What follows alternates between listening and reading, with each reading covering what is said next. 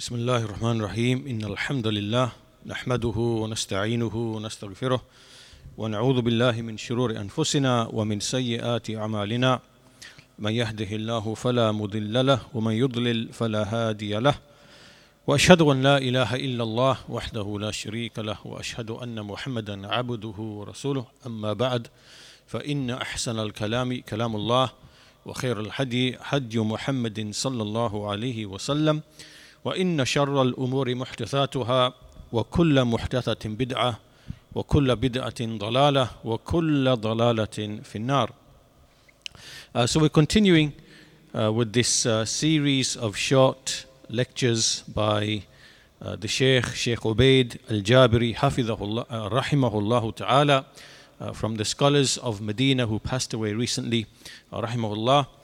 And so in this book, these are, it's a compilation of uh, short lectures that the Sheikh has given on a whole variety of different topics. So we're about two thirds of the way through this book. And in today's lesson, uh, we want to try and maybe squeeze in two of these short lectures. Um, the first one, uh, the first one is on the ruling on suicide or killing oneself. This is the first lecture, and the Sheikh will mention a number of ahadith uh, from Al Bukhari and mention some of the benefits to be taken from these hadiths. And the second lecture, the second short lecture, is on the topic of wealth and being put to trial with wealth. And so again, the Sheikh will mention numerous ahadith and extract some of the benefits from those ahadith. So let's begin with the first uh, lecture, and uh, it's titled Al Kalam Hawla Hukmi Qatili Nafsihi speech regarding the ruling on the one who kills himself, takes his own life. So the Sheikh, or the reader of the Sheikh, the one who's reading for the Sheikh, he reads uh, after the Basmala and sending uh, praise upon Allah, sending, uh, praising Allah and sending salat and salam upon the Messenger of Allah. Uh, he says قال الإمام البخاري رحمه الله في صحيحه في كتاب المغازي This is in the book of military expeditions in Al-Bukhari. And in this chapter there's a hadith. So he mentions the isnad حدثنا قتيبة حدثنا يعقوب عن أبي حازم عن سهل بن سعد الساعدي رضي الله عنه أن رسول الله صلى الله عليه وسلم التقى هو والمشركون فاقتتلوا. So this is on an expedition the Messenger of Allah, he encountered some of the polytheists. And so they engaged in a battle. So a battle ensued. فلما مال رسول الله صلى الله عليه وسلم إلى أسقره ومال الآخرون إلى أسقرهم So basically, in the course of the battle, the Messenger of Allah, he basically regrouped or got together with his troops and the others got together with their troops. And then among the companions of Allah's Messenger, وفي أصحاب رسول الله صلى الله عليه وسلم رجل لا يدع لهم شاذة ولا فاذة إلا إلا تبعها يضربها بسيفه. So there was one man, and he, whenever he saw like an isolated group, a patch here, a patch there, of the polytheists, he basically rushed into them and fought against them, right? Without any fear. He just plunged into those groups of people and he would fight them and he would kill them. So when the people saw this, it was said, uh, when the people said this, uh, when the people saw this, فقيل ما أجزأ منا اليوم أحد كما أجزأ فلان. That there is no one amongst us today who have who have basically uh, fulfilled their duty or done what this man has done. And upon hearing this, the Messenger of Allah sallallahu alaihi wasallam he said, "Amma innahu min ahli nar." So he said, "As for him, then he is from the inhabitants of the hellfire. So now everybody's taken by this statement. How can this man, who is showing all of this bravery, all of this courage, without any fear, he's plunging himself into the enemy and killing the enemy. Yet the Messenger of Allah, he said, he is from the inhabitants of the hellfire. So there was one man amongst them who said, He is my companion. I know this man. So he decided to stick with this man wherever he goes and whatever he does. So he says, أنا صاحبه فخرج معه كلما وقف وقف معه وإذا أسرع أسرع معه. So this man, he kept by the side of, the, of this man who was showing bravery and courage so that he could see what, what is he doing and what is he going to do. So he stayed with him all of the way. And then he said, it happened that this man فجرح الرجل جرحا شديدا فاستعجل, فاستعجل الموت It happened that this man became wounded severely. And what he did is that he hastened his own death. So he took, he took his sword, he took his sword, he placed the, the handle part of his sword on the on the ground, and he put the the point between his chest. And then he pushed himself onto the sword in order to hasten his own death. So basically, he killed himself. Right? So this man who accompanied him all the way, he observed what this man had done. So then he came back, this man, he said, فَخَرَجَ الرَّجُلُ إِلَى رَسُولِ اللَّهِ صلى This man then came back to the Messenger of Allah and he said, Ashhadu annaka Rasulullah. He said, I testify that you are the messenger of Allah. And the messenger said, وَمَا ذَاك? I said, and what's, why is this? What's this? And the man said, الرجل الذي ذكرت آنفا أنه من أهل النار. He said, this man that you just mentioned earlier on, that this man is from the inhabitants of the hellfire, uh, the people then began to listen what's what's going to be said so this man said i left with him and i stuck, stuck with him he was then wounded with a severe wound and then he hastened his own death so he put the bottom part of his sword on the earth and the peak of it between his chest and then he pushed himself onto the sword in order to kill himself, basically hasten his own death. So after all of this, what did the Messenger of Allah sallallahu alaihi wasallam, what did he say? فقال رسول الله, he said, إن الرجل ليعمل عمل أهل الجنة فيما يبدو للناس وهو من أهل النار. He said, indeed, a man will do the deeds of the people of paradise in what is apparent to the people. So you see the deeds of a man, he's doing all the deeds of, of paradise, and this is what appears to be so to the people. But وهو من أهل النار yet he is from the inhabitants of the hellfire. وإن الرجل ليعمل عمل عمل أهل النار فيما يبدو للناس وهو من أهل الجنة and a man does the deeds of the people of hellfire in what is apparent to the people. وهو من أهل الجنة yet he is from the inhabitants of paradise. And then in another version of the hadith it is mentioned وإنما الأعمال بالخواتيم وإنما الأعمال بالخواتيم which means indeed the deeds of a person are basically sealed upon you know whatever he dies upon so whatever deed he dies upon then his life or his deeds are sealed upon that action إنما الأعمال بالخواتيم so this is the first hadith uh, mentioned by the reader, and then the reader continues to mention the second hadith.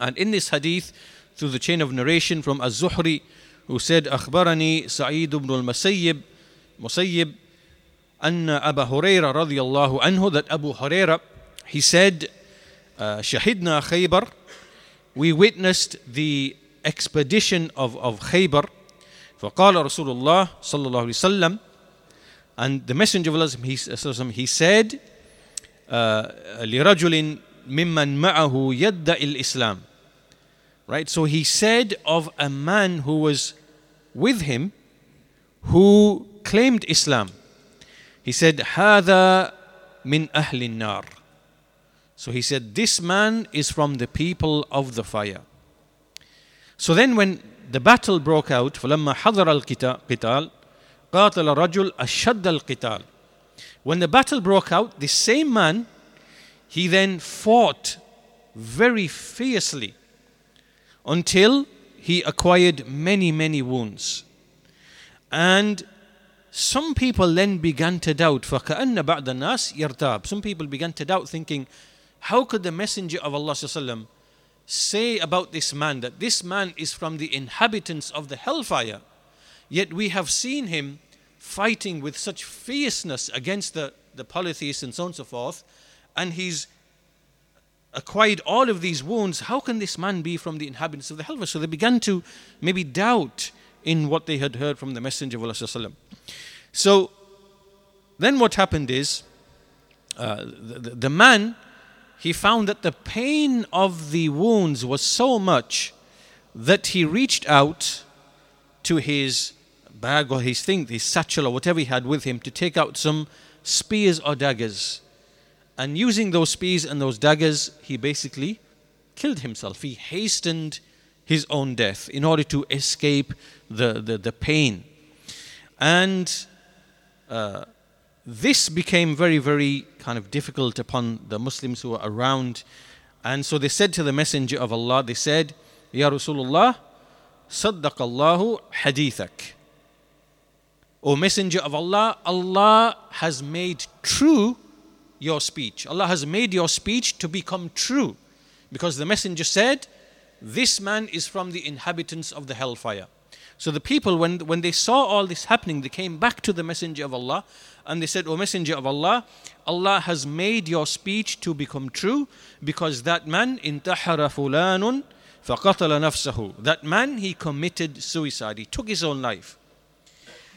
So the Messenger said to one man, Qum ya fulan, stand O so and so, and announce it to the people. فأذن أنه لا يدخل الجنة إلا مؤمن announce it to the people that no one shall enter paradise except a believer. And then he said, Inna Allah yu'ayyidu din birrajul fajir. Indeed, Allah He aids the religion by way of a sinful man. He aids the religion, Allah can aid the religion by way of a sinful man, a sinner.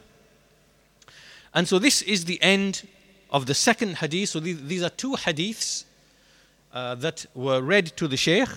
And then the Shaykh, rahimahullah, he went on to say, في هذين في هذين الحديثين فوائد There are numerous benefits from these uh, hadiths, and it is obligatory for the Muslim to reflect upon these hadiths and the lessons to be taken from these hadiths.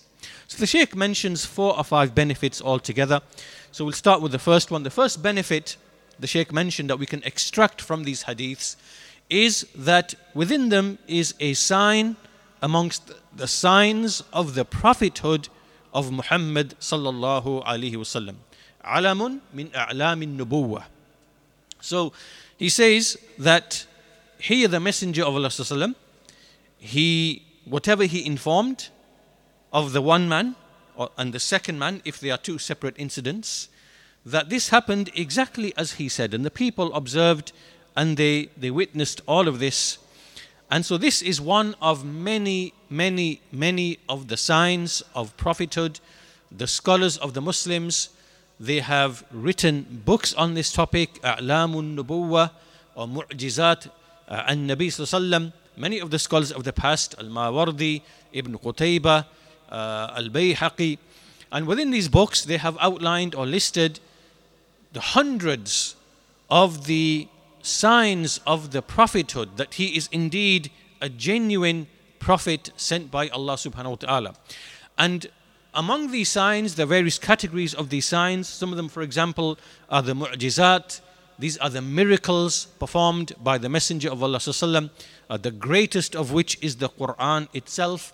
Uh, from them are um, issues of uh, prophecies that he mentioned or information that would be hidden, such as these examples here, where he was informing about the real, the hidden reality of, of people and others are basically the uh, signs of the hour that are to come in the future, the minor signs, the major signs, many hundreds of them.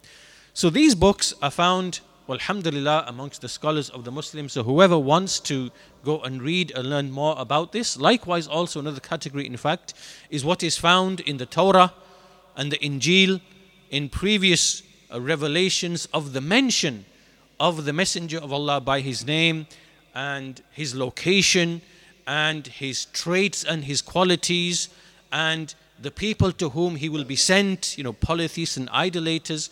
All of this is found in the previous uh, revelations, uh, which obviously have been, have been distorted and altered, but nevertheless, one can still find in those books these indications. So, anyhow, this is the first fa'idah, the first benefit uh, from these hadiths, that within these hadiths is an indication of the truthfulness of the Prophet sallallahu alaihi wasallam. The second benefit the Sheikh mentions here that we take from this is, or what it indicates is, the obligation وجوب الإيمان بكل ما جاء به محمد صلى الله عليه وسلم وأنه وحي الله إليه سواء كان ما جاء به قرآنا أو سنة صح بها النقل عنه. So the second benefit is the, oblig- the obligation to accept everything that Muhammad came with and to believe and to accept that it is revelation from Allah, irrespective of whether it is the Quran or whether it is the Sunnah, as long as the report is authentic and we believe it upon the reality that it came with. The Shaykh mentions a number of verses in the Quran. وَمَا يَنْتِقُ عَنِ الْهَوَىٰ إِنْ هُوَ إِلَّا وَحْيٌ يُوحَىٰ That this prophet, he does not speak from his own desire. It is no less than revelation which has been revealed to him. And in another passage in the Quran, وَمَا آتَكُمُ الرَّسُولُ وَمَا آتَاكُمُ الرَّسُولُ فَخُذُوهُ وَمَا نَهَاكُمْ عَنْهُ فَانْتَهُ Whatever the messenger gives to you, then accept it and take it. And whatever he prohibits you from, then restrain and withhold. وَاتَّقُوا اللَّهِ And have fear of Allah. Inna Allah shadidul iqab. Indeed, Allah is swift and is severe in punishment. So these verses indicate the obligation to accept and to take with acceptance whatever the messenger came with. And then the Shaykh goes on to explain that if we look at what the messenger came with, we can divide it into three categories. So the Messenger in his in the revelation in the Quran the Sunnah, there are three categories that he, that he came with. The first is al awamir, these are the commands. The second is an nawahi, these are the prohibitions. And the third is al akhbar, al akhbar, uh, which are the, the, the, the information or the reports which he brought. The Sheikh went on to explain it is obligatory to do the commands. So, this is how we respond to the command to the amr. It is, it is to do it. And to avoid the prohibition. This is how we respond to the prohibition. We, we avoid it. And to make tasdeeq, to believe and to accept his akhbar, which are his reports. And these reports are basically irrespective of whether this report is to do with something that we can actually see and observe, or whether it is to do with the unseen, Allah's names, his attributes, or whether it is to do with the nations who came before us, when the messenger speaks about stories and incidents about the nations of the past, which is from the knowledge of the unseen, or whether it is related to the future in what relates to this ummah and the signs of the hour, the minor signs of the hour, the major signs of the hour, and so on and so forth. All of that, it is obligatory to believe in the truthfulness of the Messenger of Allah in all of these types of information. And the Sheikh goes on to say that this sunnah has to be protected against false imaginations and lies and you know revilement which is uh, made against what the messenger brought and the sheikh is alluding here to uh, or an example of this would be as the sheikh says فَمَنْ طَعَنَ فِي حَدِّي من حده صلى الله عليه وسلم فقد انحرف من السنة إلى إلى البدعة anyone who reviles anything that the messenger came with then he has exited the sunnah he has left the sunnah deviated away from the sunnah and he has entered into innovation. And he has innovated into the religion that which is not from it. The sheikh is alluding here or the types of people that the sheikh is alluding to here uh, the people like the, the rationalists, the, the Mu'tazila, those who believe that the revelation has to be subjected to the criterion of reason, that it is reason that evaluates revelation. Right? So they operated on this principle, and as a result of this principle, the Mu'tazila, and those who follow in their way to this day, they say things like, for example, that um, how can we, you know, how can we believe in the punishment of the grave? This is nonsensical. How this is unfathomable. We can't. How is a person punished in the grave when he's bones and dust and, and, and so on and so forth? Right? So they take things that the messenger came with about the unseen. Or they say, for example, that on, on the day of judgment, there are going to be scales, mawazin, that are going to weigh a person, an individual, in different ways. His deeds will be weighed, his scrolls will be weighed. And so they say, how, how can the deeds of a person be weighed? This doesn't make sense.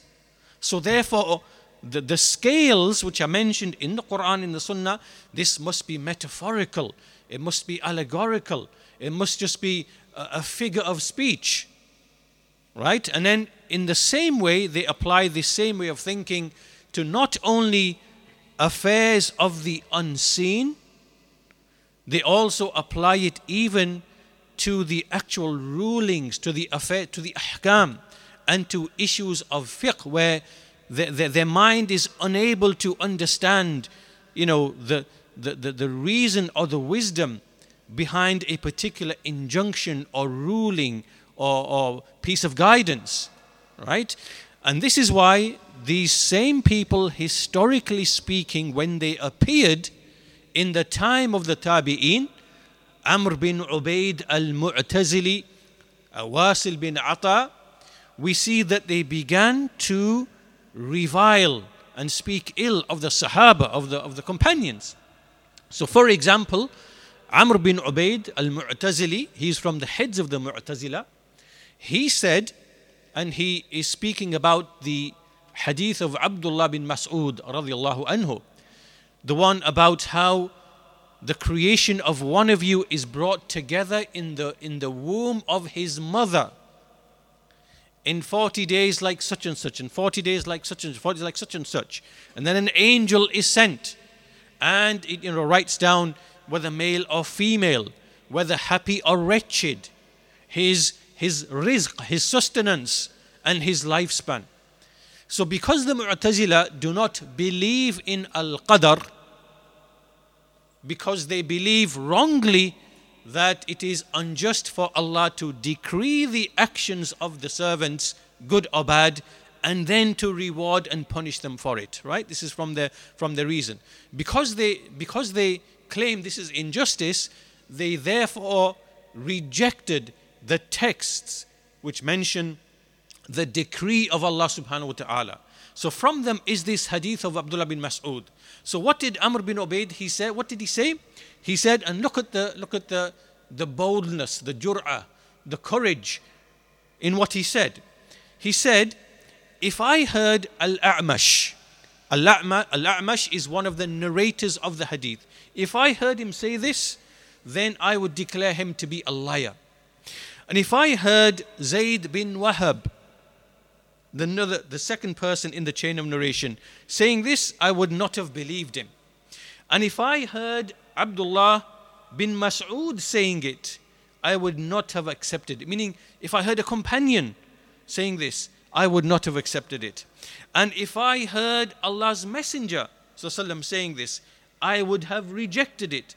And if I heard Allah saying it, I would have said, I did not take a covenant for the likes of this. Right? So this is the, the boldness of Amr bin Ubaid al-Mu'tazili operating on the principle that reason evaluates revelation, right? The reason why they say this is because this is the reason why they say it is because what comes first? Is it reason or revelation? Is it reason or revelation? Right? They say that in order for us to accept and believe revelation, there has to be sound reason first. So, because reason comes first, then reason has to be the thing which evaluates and validates the revelation.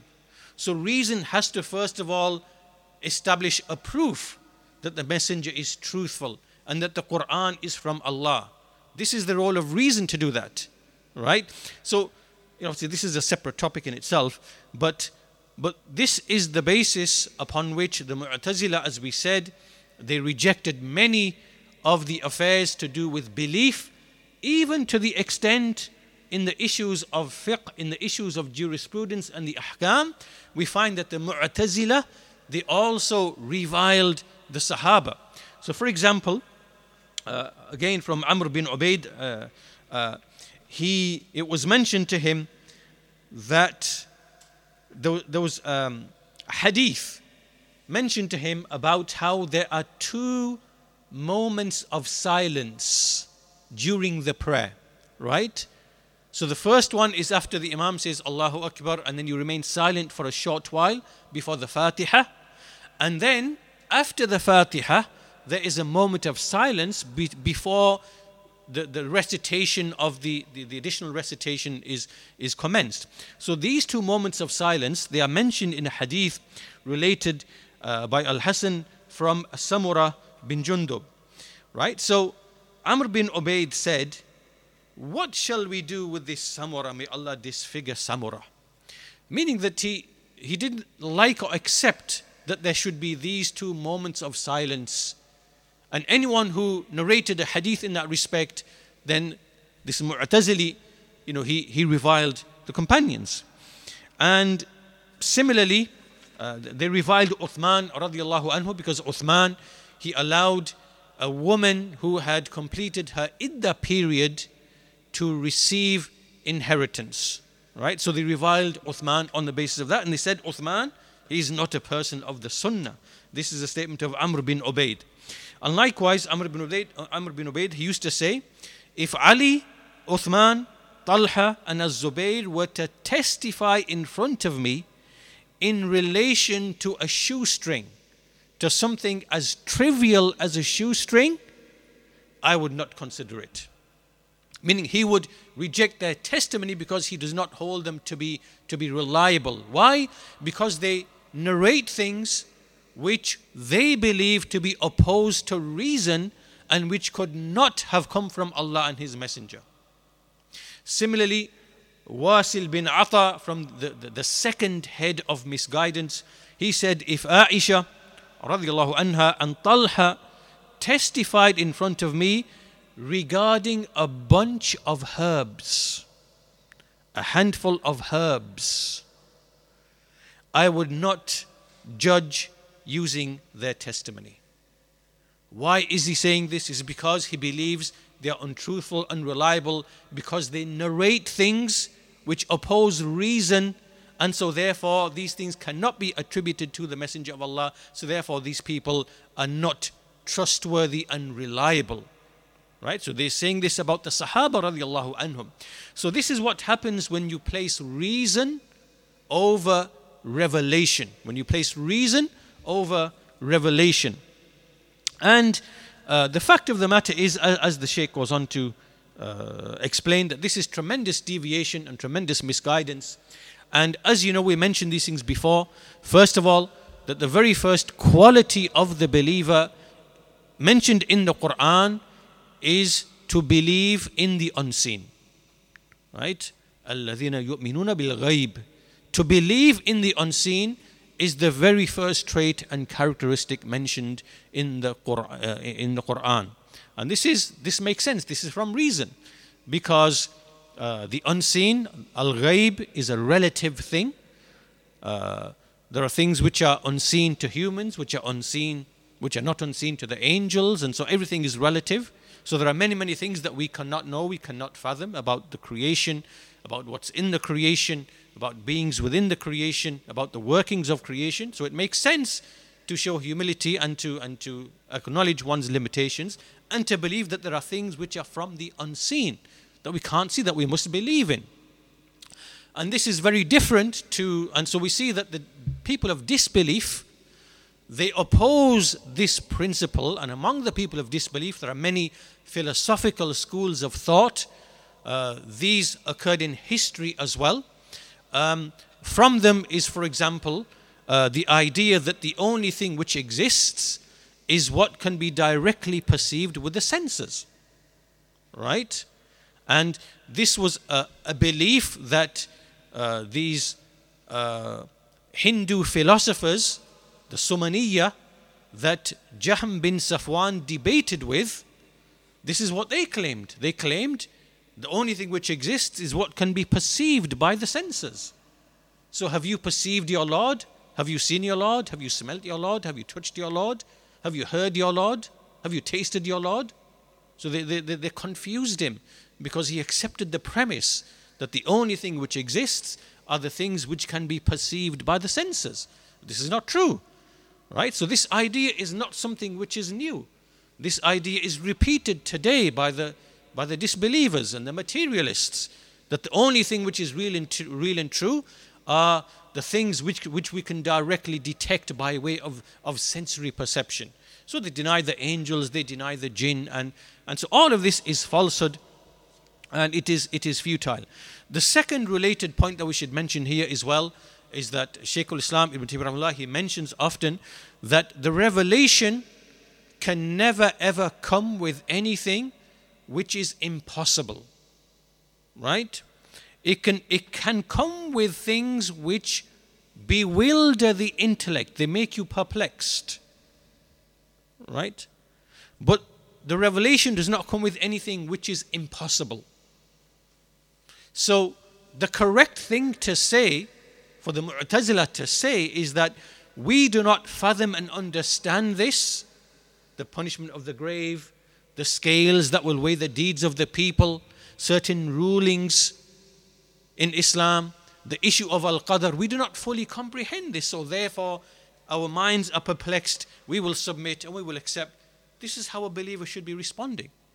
But this, this illness or this disease of making reason to be the judge of revelation this is this this is tremendous misguidance. And i want to give you just one quick example. I've given this example in the past uh, to show practically let's say that you were in you know 13th 12th century england you know in a village somewhere. And remember these nations in the west were were you know living in uh, ignorance and misguidance. So let's say that somehow you could go into the future and take a drone, for example, a drone, and take it back to that 12th or 13th century. And, you know, you could go to, to these villages and you could take the drone, you know, and make it say certain things and flash some lights and whatever. You have to think what would these villagers be thinking about this thing that they are seeing? Right? They would think that this is witchcraft. This is the, the act of magicians, and this is witchcraft, and this is something that is, that is completely uh, unfathomable right? But they would be wrong because this is from the ways and means which exist in Allah's creation, not yet discovered. And at some point in the future, people are able to discover by study the Allah's Allah's the creation, the ways and the means, and they are able to you know make and manufacture things. And this is just from the ways and means. There's, there's no magic, there's no sihr, there's you know.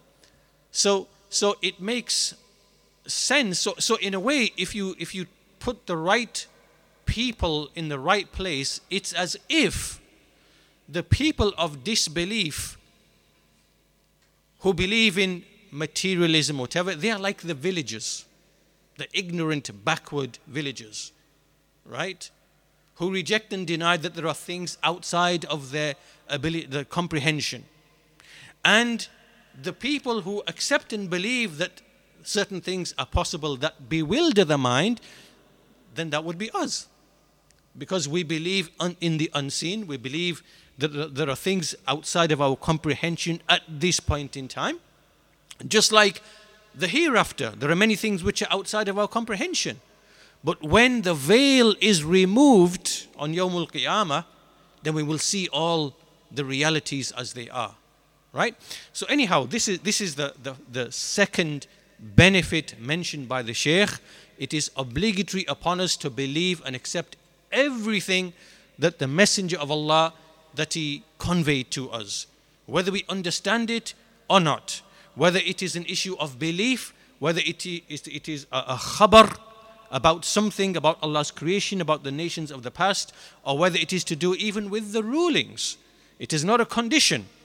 We can mention one more point that it is not a condition for you to act upon a command for you to understand its wisdoms.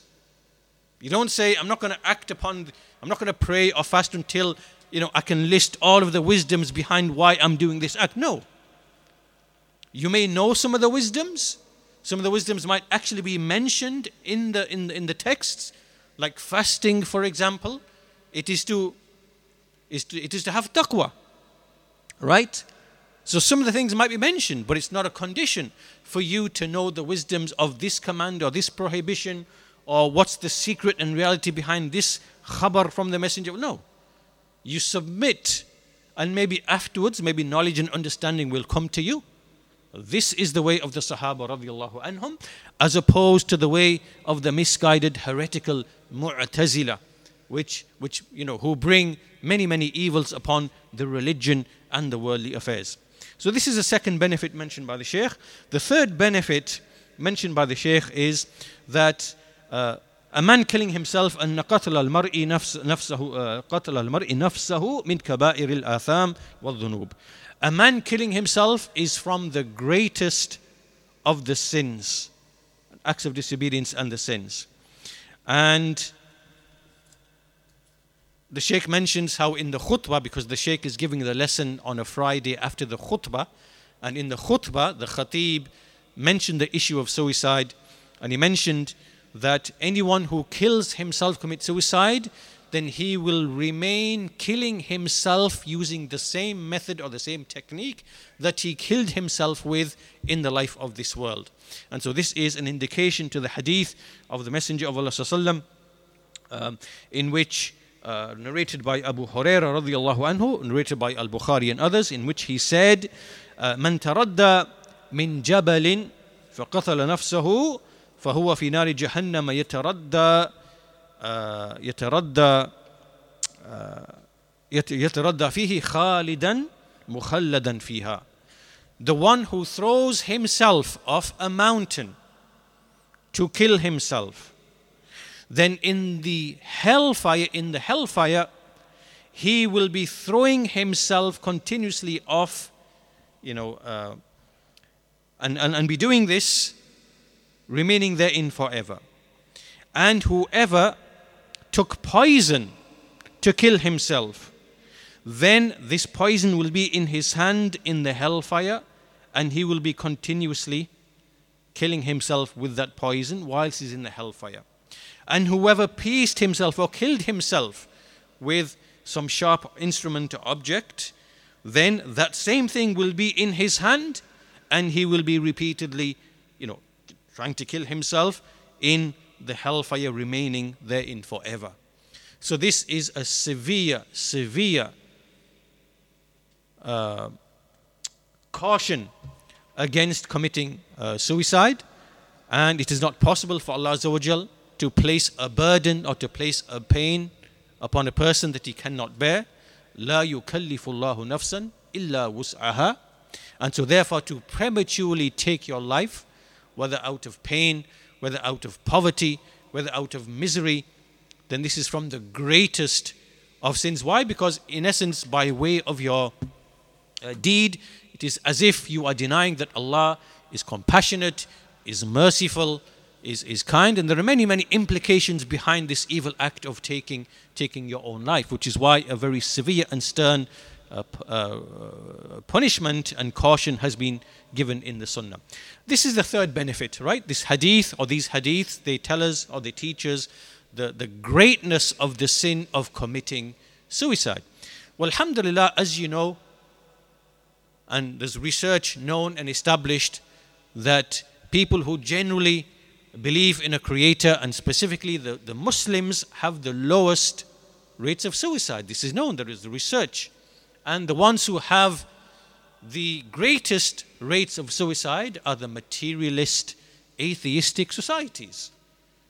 And it, it's not very long between, you know, if, if you're an atheist and you believe there's no meaning to life, there's no purpose to life, you inherit a very pessimistic attitude.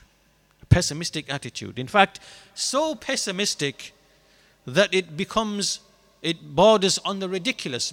I'll give you one example.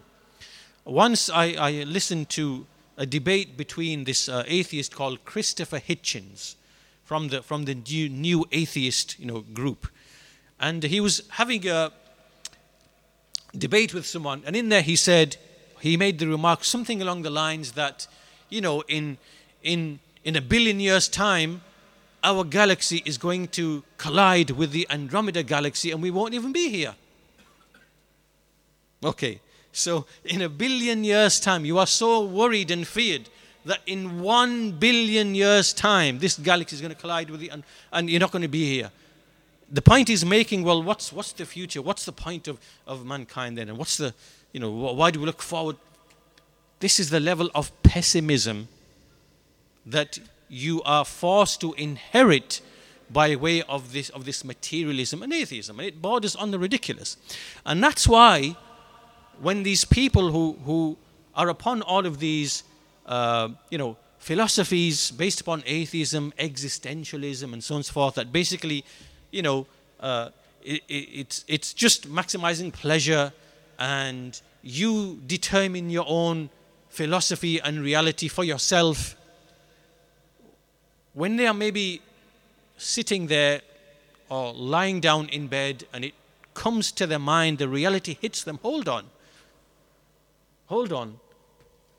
My philosophy is telling me that, that my worth as a human is no different to the feces of a dog on which an ant feasts upon. There's actually no difference. So when that reality hits them, then they realize that everything they're doing is totally meaningless.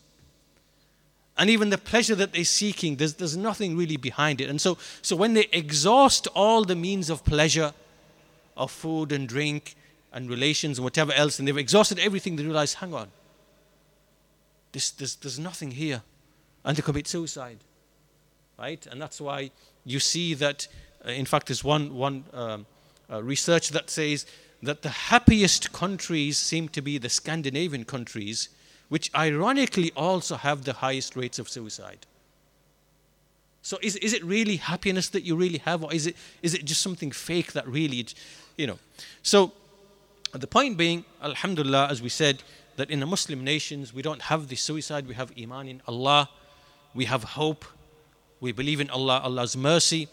We know that the trials in this life are simply a purification, a test, a trial, a cleansing for what is to come in the hereafter, that there is meaning, that there is purpose, that there is wisdom, that there is a far reaching uh, wisdom and truth, and that's what drives us. Right? And inshallah, the, the haqq and the truth, the aqibah, will be for the, for the people of Iman and for the prophets and for, for, for the messengers, as Allah has mentioned uh, in the Quran, وَلَقَدْ سَبَقَتْ قَلِمَتُنَا لِعِبَادِنَا الْمُرْسَلِينَ Indeed, our word has already gone forth to our uh, messengers who are our servants. Uh, that indeed, uh, وَإِنَّ جُنْدَنَا لَهُمُ الْغَالِبُونَ That indeed our uh, troops, our soldiers, our servants. They are the ones, our, our, our, our uh, jund, our, our troops. They are the ones who will be victorious. Right? So we shouldn't feel uh, dismayed or you know by what the people of, of disbelief do and what they say and the apparent strength and domination. Inside it, it's it's all weak and it will crumble at the right moment right? Anyhow, that's the third benefit. The fourth benefit the Sheikh goes on to mention from these texts, and it's a very nice uh, benefit to be extracted from these two hadiths, is the Sheikh says, Ibtalul Mawazanat. Ibtalul Mawazanat, which means an invalidation of this principle which is known as al muwazana al-muwazana. Al-muwazana and what this principle is, is that when you want to criticize somebody on account of a deviation he has, or some harm or evil that he has with him that can harm other people, then you must also mention all of his good points at the same time in order not to oppress him and wrong him. Right? So the Sheikh says, Wahada batil. This claim is false. It is rejected by the Quran, by the Sunnah, and by the consensus of Ahlul Sunnah. Right? So the Sheikh is saying, if you, if you go back and remember these two hadiths, what happened? A man fighting fiercely, bravely, displaying all of the courage and the people see him thinking he's going to be from the inhabitants of paradise because of his jihad and courage. Yet the messenger said, This is a man from the inhabitants of the hellfire. Right? So the point being, did the messenger also say at the same time? This man is a person of the hellfire, but mashallah, he's good to his parents and he you know repeats Hajj every year and he gives lots of charity and he's good to his neighbor and he feeds the poor. Did he say that? No. He simply said, This man is from the inhabitants of the hellfire. And so that's what we find in those other hadith. And likewise, there's actually another hadith that the Sheikh mentions where there was a man uh, who basically, again in battle, he was fighting the polytheists. He got wounded severely by a, a spear or a sword. And some people began to say, Glad tidings to you of martyrdom of martyrdom. And so the Messenger of Islam he said, Inni ara inni ara ash-shamlata allati alayha tasta'irru alayhi nar. He said, Indeed, I see that the cloak that he misappropriated, meaning he took a cloak that he from from from the uh, from the booty or whatever is that he wasn't supposed to be taking, right? So basically, he he took it, misappropriated or, or essentially stole it. And so the messenger said, Indeed, I see that same cloak being kindled over him or against him in the hellfire. So the messenger mentioned that one thing. He didn't mention all his host of other good deeds that, he, that he's been doing for the, the whole of his life or his good traits or his good qualities. No. Because the maqsood, the intent here is to warn the people from, from, from this evil. So the Shaykh goes on to say, he goes on to describe this evil principle. Basically, he says that this principle, in fact, before we go there, let's just give some more examples to, to, to illustrate uh, you know, why this is the case. Like, if you, if you know someone, for example, who drinks alcohol, and you want to warn your children or the people from, from mixing with this man, you don't say, My son, this, this, this boy or this youth, you know, he, he drinks alcohol. But you know what? He's so nice to his parents. And, you know, he's, he always dresses nicely and he's cheerful and kind and whatever. And, you know, he's got good manners, you know, whatever. And you start mentioning all of the good things, then you're confusing your child. Like, like you're kind of saying, well, actually, you know what? Forget that. Overall, just, just mix with him because but your intent is to actually warn your children from being put to trial by his evil. So you say, do not mix with the son of so and so because this, you know, he does such and such and such. And that's it, you stop there. Because what, what is the intent? The intent is you want to warn from that evil and from being, being caught up in that evil and from that bad company. You don't then invalidate what you said by bringing a long list of all other things that, you know, this, this, and this. Right? So, this is why this principle is a false principle. We do not find it in the Quran. Right? We do not find it in the Quran. We do not find it in the, in the Quran. Allah speaks of groups, the polytheists, He speaks of individuals. And we don't find that all their good deeds are enumerated. Same with the Sunnah, same with the, the way of the Salaf. Right? But the Shaykh goes on to explain this principle why did it come? Where did it come from? The reason this principle has appeared is is basically it's one of the, the mechanisms or one of the tools of those people, the Muslim Brotherhood, Al Ikhwan al Muslimin, who have followed the way of the disbelievers, right? They engage in revolutions, they engage in party politics, they want to topple the existing rulers because, as they claim, the rulers are tyrannical, they are oppressive, they are sinful, they are even disbelievers, they don't judge by Allah's law, and so on and so forth. And so they believe that because the rule is not established, it's Islam itself does not exist. Right? This is the idea of Sayyid Qutb, right? And, and Maududi, Maududi, people like that, right? That, or particularly Sayyid Qutb, that Islam itself ceased to exist from many, many centuries. On what basis? Simply because they are tyrannical, sinful rulers who do not judge by all of what Allah has revealed.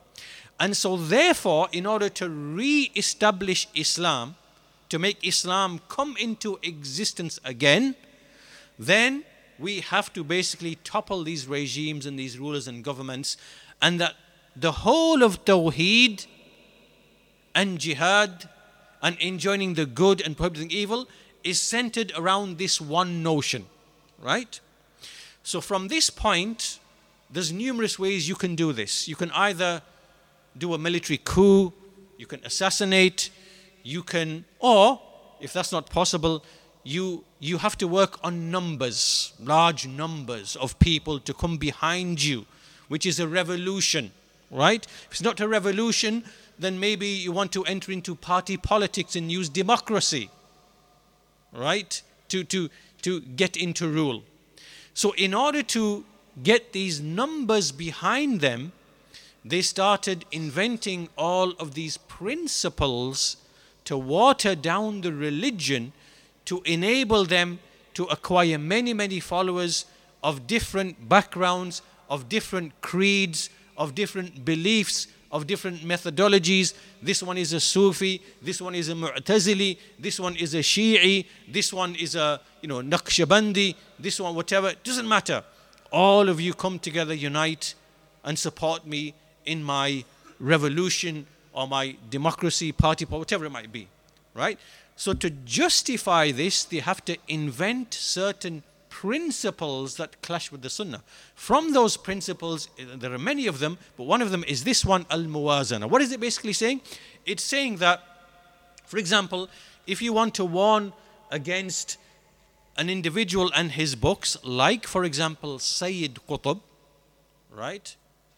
Then you have to mention all of the good things as well, otherwise, you have oppressed him and wronged him.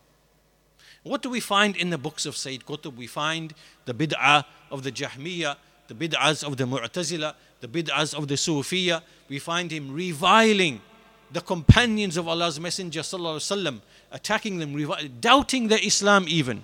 Right? He is, I mean, there are so many calamities and evils in his books.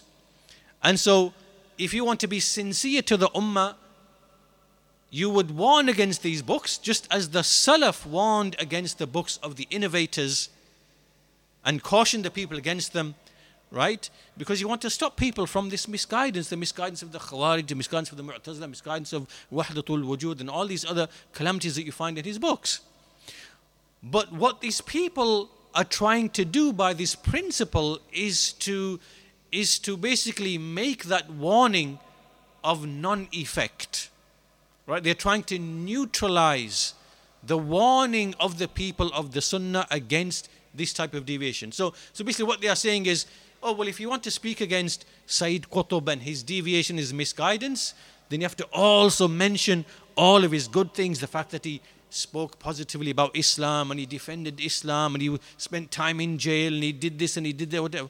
But then that, that, that just makes the warning of no effect.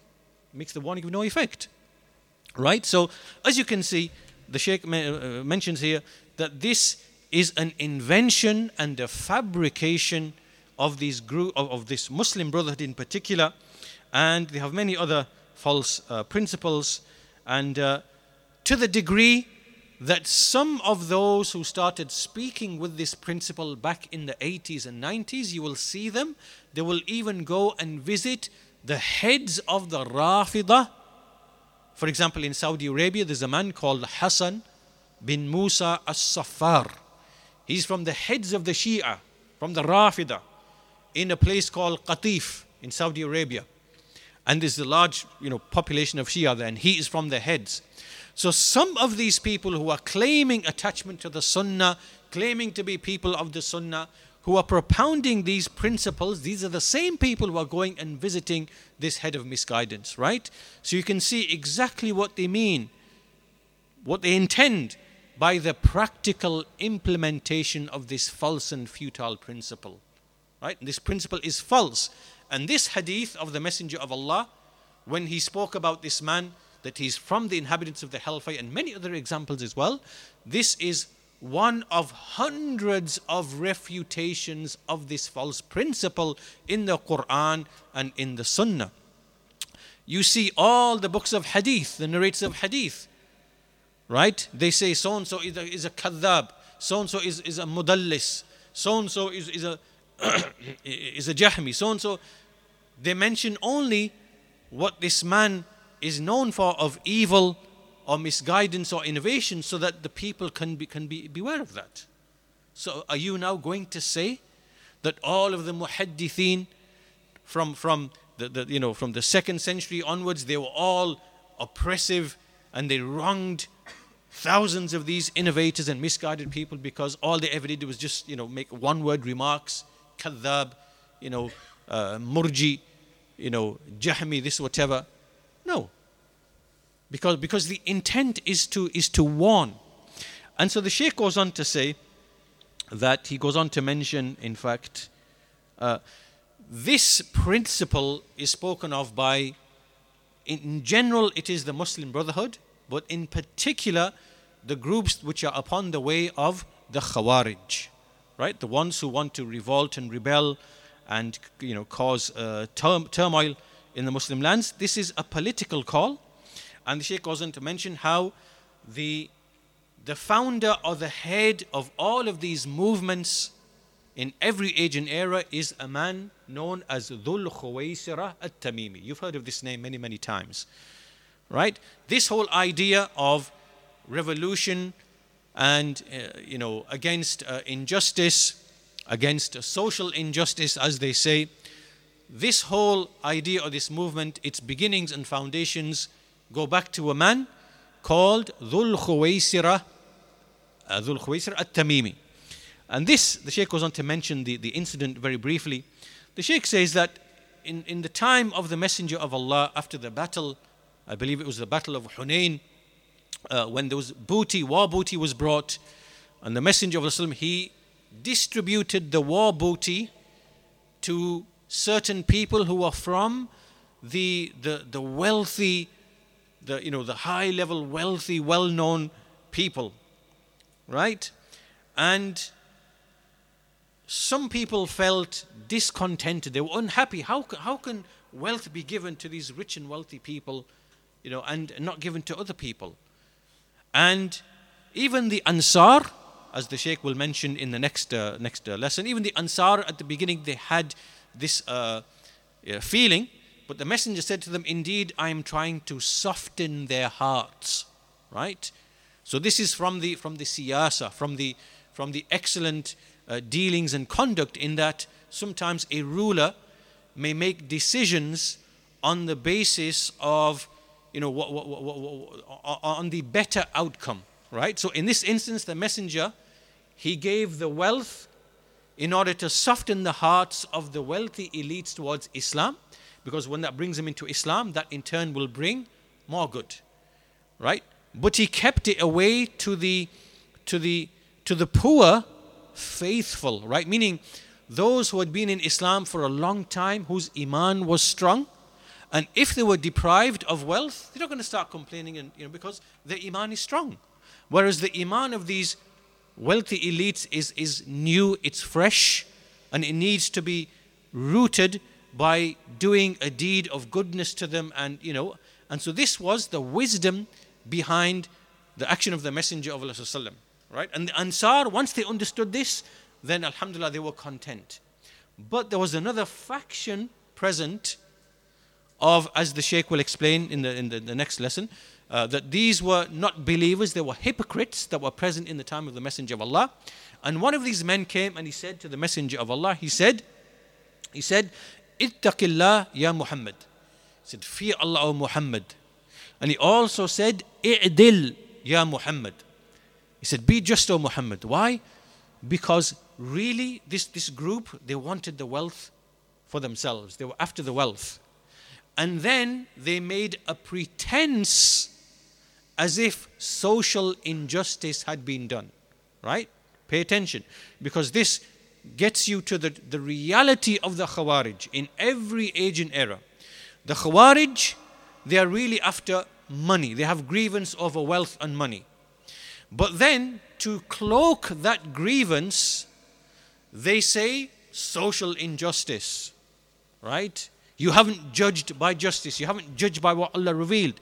It is then cloaked with this layer of what, what sounds to be beautiful and alluring social justice, equal distribution, this, that, whatever. Right? And that's why Ibn Uthaymeen rahimahullah, said, the Shaykh, he said that the Khawarij, they accuse other people, yet their hearts are the blackest of, of, of, of the hearts. Right? Because what you see on the outside is not really what's, what's on the inside. Anyhow, the Shaykh goes on to explain that uh, uh, this, this qissa, this story is well known. And so these people, uh, the Messenger of Allah, he quashed them, they remained underground. And then in the time of Uthman radiallahu anhu and Ali, they surfaced and their tribulation is well known, the tribulation of the Khawarij. And the tribulation of the Khawarij is similar and identical to the tribulation of what we know today as the Marxists and the communists and the collectivists because the underlying principle is the same. It's a grievance about wealth and its distribution. And so anyone can come along and say, oh well we want to we want to distribute the wealth equally to everybody. In fact, if you read the advice of Wahab bin Munabbih, he has a risala in which he gives advice in relation to, to the Khawarij. And in there, there's, there's a story, and it's revealed that the, the, the whole issue of the Khawarij is purely to do, to do with wealth and the distribution of wealth. And they are the ones who want to be in charge of the zakah and the collection of wealth from the Muslims. So it comes to them so that they can then, as, as, as they claim, we're going to distribute the wealth. That's what they say. But they, they, they have other intentions. Anyhow, the Sheikh mentions this qissa very briefly here at this point. That is the fourth benefit. What is the fourth benefit? Benefit is this principle whereby you say that when you want to warn against an innovator or a sinner, in order to warn from his evil, this principle says that you have to also mention his good points. Because you know then you've wronged him. Otherwise you've wronged him. This principle is false. Is false. And if we were to act upon this principle in matters of religion even in matters of trade and business and even in matters of life and marriage the world would become corrupt. The religion would become corrupt if we implement it in religion. Even the world would become corrupt. Imagine, imagine, you know, imagine, you know, you saying, do not do business with so and so because he's a thief and a liar, he will embezzle you, whatever. But you know what?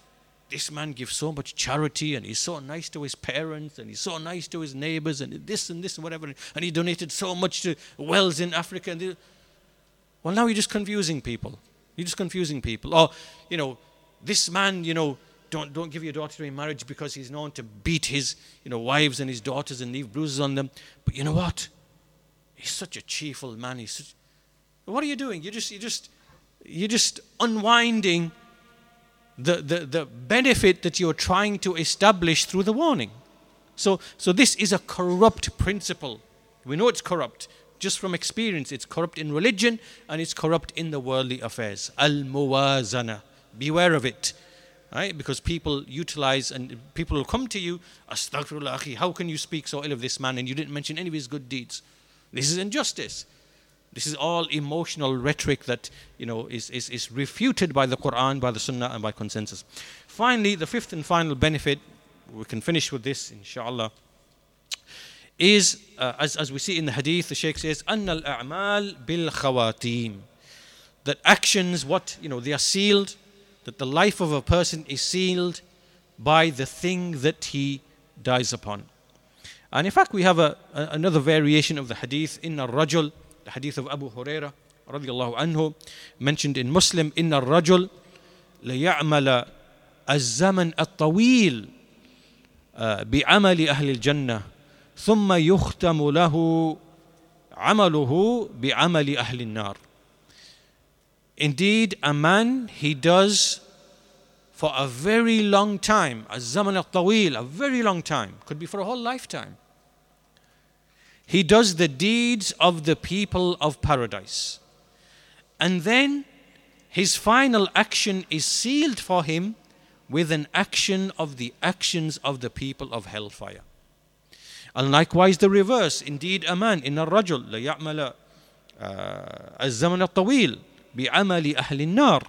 Indeed, a man he does for a very long time the actions of the people of hellfire. Then his final act is sealed for him as one of the actions of the people of paradise.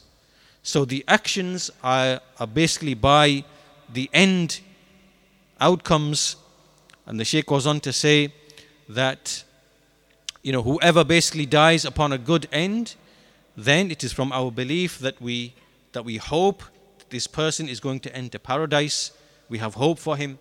And anyone who dies upon sin, then we fear that he may be punished by Allah subhanahu wa ta'ala. And this is in relation to someone who is a muwahhid, right? So a muwahhid is the one who either may be punished for his sin or may be forgiven for his sin if he dies as a muwahhid. Sheikh goes on to explain as for one who is a mushrik, because there are many who ascribe to Islam, they have prayer, they have fasting, they have charity, they have good deeds, they have good behavior with parents. But what they are upon is grave worship, worshipping of saints, asking saints for rescue and relief, right? And they do this. The Sheikh says this is why it is important to mention the word muwahhid, muwahhid. And then he quotes from Imam Ahmad in Usul al-Sunnah when Imam Ahmad said, rahimahullah, وَمَنْ مَاتَ مِنْ أَهْلِ الْقِبْلَةِ مُوَحِّدًا So he mentioned muwahhid. Right? He qualified it with muwahhid. And then he said, يصلى عليه ويستغفر له ولا يترك الدعاء له ولا الاستغفار له لذنب أذنبه صغيرا كان أو كبيرا أمره إلى الله تعالى. So he said, whoever dies from the people of the Qibla as a muwahhid, then it is to be he is to be prayed over the janazah. Istighfar is made for him. We ask Allah to forgive him. And we don't abandon dua for him and istighfar for him. No. Just because of a sin he committed, whether it is small or large, rather his affair is with Allah the Most High. So anyone who dies as a muwahhid, irrespective of, of you know the sins he committed and the sin he died upon, we still we have to make dua for him and we seek Allah's forgiveness for him. And his affair is left with Allah subhanahu wa ta'ala. Allah may punish him, Allah may forgive him. And so this, this affair is left with Allah subhanahu wa ta'ala. This brings us really to the end of the various benefits that the Sheikh mentioned. We can conclude at this point and make preparations for the prayer. So this, this brings us to an end to the first of the two related lectures. The next lecture is actually also connected to this one. Inshallah, we'll, we'll cover that in the next lesson. Uh, but in brief, uh, these are, are, are, the benefits that the Shaykh has, extra- has extracted from these two texts. And uh, with that, uh, we ask Allah to reward the Shaykh tremendously. And with that, we'll conclude our lesson. Walhamdulillahi Rabbil Alameen. Wa sallallahu ala nabina Muhammad wa ala alihi wa sahbihi ajma'in.